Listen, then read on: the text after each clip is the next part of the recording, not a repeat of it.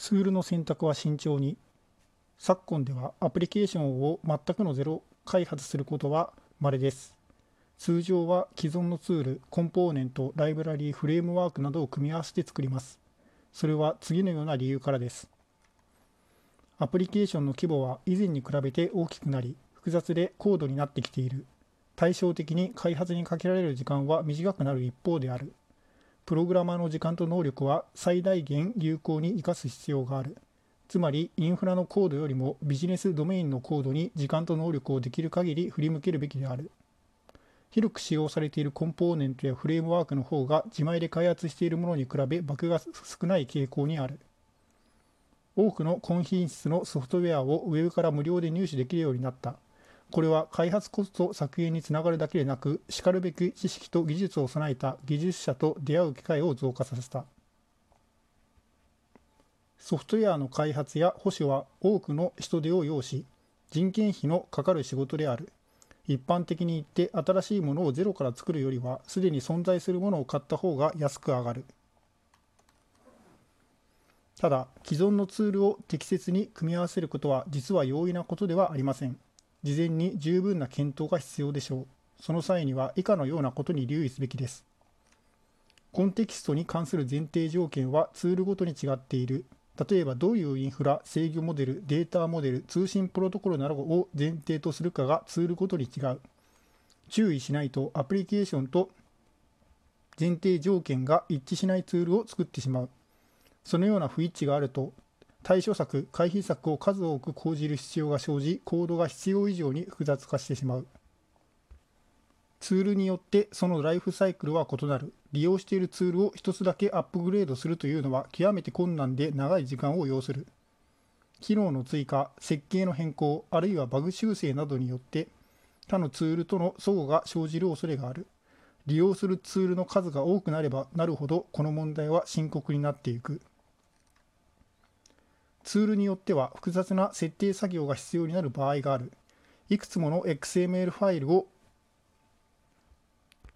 仕様とした設定が必要なツールも多い。そういうツールは十分に注意をしなければすぐに制御不能に陥る危険性がある。多数の XML ファイルで設定を行うツールばかりを組み合わせてアプリケーションを作ると、結果的に大部分が XML で構成されていて、プログラミング言語で書いたわずかな量のコードを加えただけというようなアプリケーションが出来上がってしまうこともある。設定作業は極めて煩雑になってしまい、アプリケーションの保守や拡張も困難になる。特定のベンダーのツールに過度に依存すると、いわゆるベンダーロックインに陥ってしまう。そうなると保守性、パフォーマンス、拡張性、価格などに制約が生じてしまう。ベンダーの動向にどうしても影響されるからだ。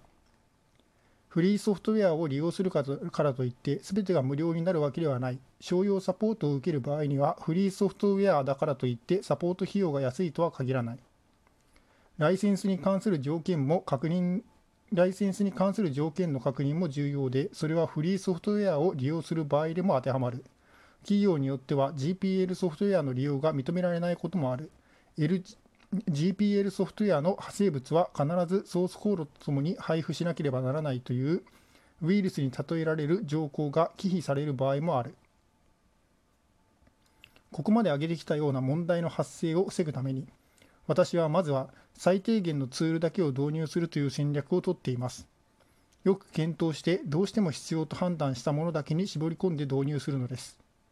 通常初期の段階で重視するのはインフラ関連の低水準プログラミングの手間を省き問題の発生を防ぐということです。例えば分散アプリケーションを開発するならば直接ソケットを扱うのではなくミドルウェアを利用するということです。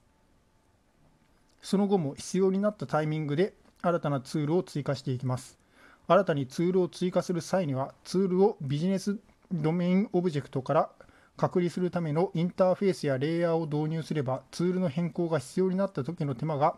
最小限に抑えられるでしょう。最後にここまで話してきたアプローチにはいい副作用があります。当初の予測よりも導入するツールが少なくて済みアプリケーションも肥大化せずに済むのです。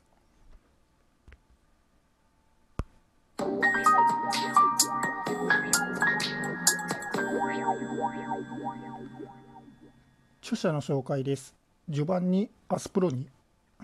英国在住のフリーの開発者、コンサルタント、これまでいくつかの企業に勤務し、アーキテクト、チームリーダー、トレーナー、メンターなど、さまざまな仕事を経験してきましたが、心はいつもプログラマーであり、コードはシンプルであるべきという心情は常に変わりません。通常の業務のほか、カンファレンスでの講演なども頻繁に行っており、ロンドン XP デイカンファレンスの委員会メンバーにもなっています。また ACCU